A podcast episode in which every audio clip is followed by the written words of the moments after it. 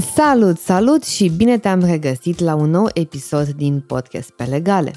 De data aceasta o să te întreb o singură chestie la care vreau să te gândești pe tot parcursul acestui episod. De câte ori nu ai cumpărat un produs în online sau ai beneficiat de un serviciu și cineva ți-a oferit un cupon sau o altă reducere sau niște credit în contul tău dacă cumva lași un review. Ei bine, nu este neapărat o problemă să oferi consumatorilor tăi, ci bineînțeles clienților tăi, anumite beneficii dacă îți lasă un review. Până aici toate bune și frumoase. Știrea vine de peste mări și țări, respectiv de la faptul că Amazon a suspendat de pe platforma sa de tip Marketplace peste 600 de companii chinezești care oferau incentive, adică stimulente persoanelor care cumpărau anumite produse de la ei de pe platformă pentru ca aceștia să lase un review.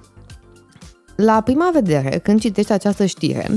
nu ți se pare nimic ne la locul lor. Adică, ok, eu nu pot să primesc un cupon dacă las un review, adică primesc destul de multe mail-uri după ce am achiziționat un produs, că dacă îmi place respectivul produs sau nu numai și vreau să las un review, voi beneficia de o reducere de 10, 15, 20% la următoarea comandă. Da, Până aici nu este nimic problematic. Problema intervine în momentul în care condiționezi acordarea unui bonus sau acordarea unui credit sau acordarea unui alt stimulent și beneficiu de un review pozitiv. Altfel spus, în momentul acela, practic eu, dacă primesc un produs și nu sunt neapărat mulțumită de acel produs, pentru simplul fapt că tu îmi spui că îmi vei da 20 de dolari, 30 de dolari, 10%, 15% reducere dacă îți las un review pozitiv, feelingul meu și intenția mea va fi mm, parcă nu-mi place neapărat produsul ăsta și aș da de fapt 3 steluțe în loc de 5 steluțe. Dar dacă îi dau doar 3 steluțe, atunci vânzătorul respectiv o să vadă, o să mă caute în baza de date și data viitoare nu o să mi mai aplice mie discountul de 20%, spre exemplu. Și atunci chiar dacă nu sunt neapărat mulțumit de produs, practic m-aș vrea să beneficiez de acest uh, stimulant, de această reducere și atunci îi voi da 5 steluțe și voi spune de bine. Toate astea, chiar dacă nu pare la prima vedere, intră în categoria de review-uri fake. Practic, un review fake, așa cum am scris și pe, și pe blog, pe avocato.ro și o să-ți las uh, linkul în descrierea acestui episod, vorbim despre acele review-uri care nu corespund realității. În cazul nostru de față, eu, dacă nu aș fi primit un stimulant ca să las un review, probabil că, nu știu, fie nu aș fi lăsat un review pentru că nu mă interesa neapărat, fie dacă lăsam un review, îmi spuneam până la urmă părerea mea sinceră despre produsul respectiv și atunci aș fi acordat 3 steluțe în loc de 5 steluțe. În momentul în care vânzătorul vine și îmi spune că îmi dă un stimulant dacă las un review, chiar dacă nu îmi spune în mod direct că, domnule, uite, te rog frumos să dai 5 steluțe pentru că altfel vei beneficia de un discount la comanda următoare, eu mă voi simți cel puțin moral obligat să ofer 5 steluțe pe ideea că poate după aia, cum spuneam, cineva verifică în baza de date și vede că am dat un review negativ, astfel încât îmi scoate reducerea viitoare. Pe lângă asta, adică pe lângă această situație clasică în care oferim cupoane de reduceri sau uh, orice altceva pentru anumite review-uri, mai este și chestia în care publici un review de 3 stele, spre exemplu, după care ești contactat de vânzător care spune, uite salut, dacă îți retragi uh, review-ul sau dacă îl schimbi din 3 steluțe în 5 steluțe, beneficiezi de inserează aici o masă în locația noastră, un produs gratis, 50% la următoarea comandă, etc., etc., etc tu zici, ok, bine, hai că retrag și bă, dau 5 steluțe pentru că după aia localul respectiv sau vânzătorul respectiv îmi va da un beneficiu. Intră tot la categoria de review fake pentru că finalmente opinia ta nu mai este cea care concordă cu realitatea. Adică dacă eu, Ana Maria Udriște, voi intra după aia pe review și voi vedea de la tine 5 steluțe, eu mă voi gândi că practic tu ai dat acele 5 steluțe pentru că ai fost foarte mulțumit de acel produs sau de acele servicii. eu nu am de unde să știu că tu în spate ai fost stimulat, într-un fel sau altul, să dai acel review de 5 stele. Practic, prin acel review pe care tu îl distorsionezi, în momentul acela pe mine, în calitate de consumator, mă induci în eroare pentru că eu voi crede că acel produs sau serviciu este bun, când de fapt realitatea e posibil să nu fie bună. Acum, da, dar dacă doar primești în colete um, cupoane, carduri, um, cartonașe prin care spune Hei, salut, dacă îți place produsul nostru, te rog frumos, dă-ne,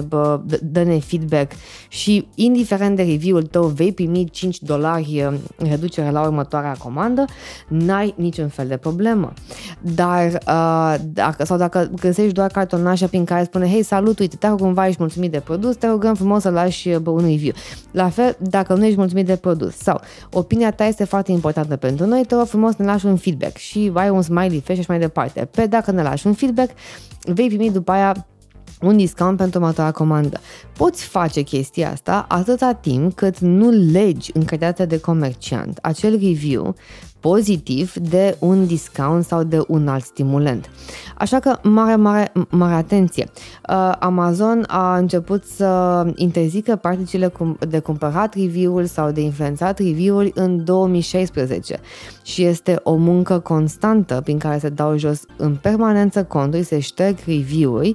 tocmai pentru simplu motiv că nu mai corespund realității și practic companiile asta vor să plătească bă, sume de bani într-o formă directă sau indirectă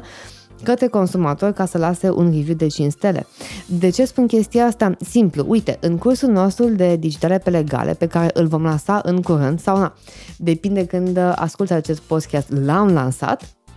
abordăm în mod expres uh, tema review-urilor fake și de ce sunt foarte importante review-urile. Îți voi spune de ce, pentru că 92% din persoane vor cumpăra un produs după ce vor citi review-uri, inclusiv eu voi face chestia asta, uh, și mai mult, peste 65% din persoane au declarat la un moment dat într-un studiu că nu ar achiziționa un produs dacă acel produs are un rating mai mic de 4 steluțe. Deci îți dai seama că, practic, bătălia se duce între 4 steluțe și 5 steluțe. Mai mult, dacă mai ai și platforme unde uh, ratingul se face cu 4.11, 4.15, 4.27, 4.38, 4.95, ca la Uber, îți dai seama că bătălia pentru a avea de la 4.5 steluțe în sus este foarte mare. Cu cât ai review-uri mai bune, cu atât practic vei putea să vinzi mai bine. Spre exemplu, eu în momentul în care vreau să achiziționez un produs, mă uit la un moment dat inclusiv după numărul descrescător de review-uri, începând cu cele mai multe review-uri și uh, punctajul cel mai mare către cel mai slab. E posibil să fie, spre exemplu, un vânzător care de-abia a intrat pe platforma respectivă,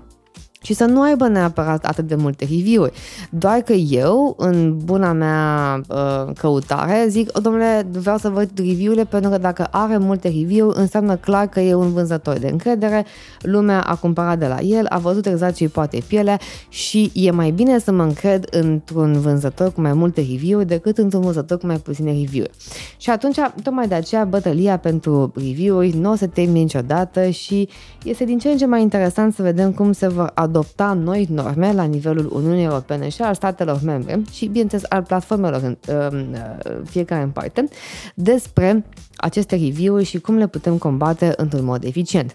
Până atunci, eu sunt Ana de la avocatul.ro și ai ascultat un nou episod din Podcast pe Legale. Nu uita să intri la noi pe site ca să citești uh, articolul cu fake review pe care ți-l voi lăsa și în descriere, să ne urmărești pe Instagram, YouTube și Facebook, dacă ai orice fel de întrebare, orice fel de nelămurire, să ne lași în comentarii pe orice fel de platformă întrebările tale. Dacă nu, ne poți contacta oricând pe contactarontavocatul.ro unde ne poți spune, bineînțeles, și de sugestii pe care le ai pentru următoarele podcasturi. Până atunci, pe data viitoare!